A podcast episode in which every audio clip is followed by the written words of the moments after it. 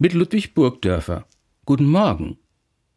Die Taufe ist Gottes ganz großes Versprechen, so habe ich das immer empfunden, wenn ich mit Eltern zusammensaß, um anlässlich der Geburt ihrer Kinder den Taufgottesdienst vorzubesprechen. So auch an dem Abend, an dem ich mit einer jungen Familie verabredet war.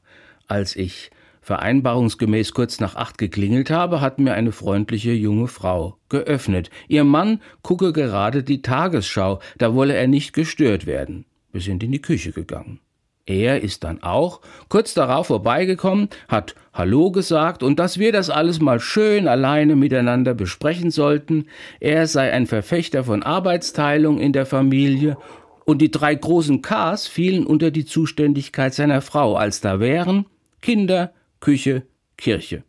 Sprach's und zog sich wieder zurück vor den Fernseher, ließ die Tür aber offen. Wir haben also den Ablauf der Taufe zu zweit besprochen und sind schließlich zu der Frage nach einem Taufspruch gekommen. Da hat sich die Stimme aus dem Wohnzimmer gemeldet. Den Taufspruch weiß ich schon lange, hat er triumphal um die Ecke gerufen. Für meinen Sohn kommt da nur ein Motto in Frage. Nichts ist unmöglich. Das passt, oder?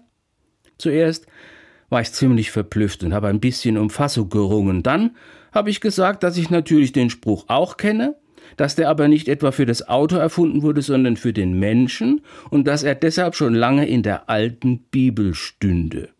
Da hat er plötzlich in der Tür gestanden. Wie bitte? Was haben Sie gesagt? Ja, habe ich gesagt, der Spruch stammt aus der Bibel und heißt, nichts ist unmöglich für den, der glaubt. Na dann stimmt's ja, hat er zufrieden kommentiert. Bei der Taufansprache hat er dann sonntags drauf feuchte Augen bekommen, als ich gesagt habe, dass Gott mit der Taufe verspricht, dass auch seinem Sohn das Leben gelingen kann, wenn er dabei seinen Glauben nicht verliert. Es war da nur noch ein Grund mehr, sich gut gelaunt vor der Kirchentür zu verabschieden, als der stolze Vater gesehen hat, dass ich tatsächlich auch noch das passende Auto fuhr. Ludwig Burgdörfer, Wernersberg, Evangelische Kirche.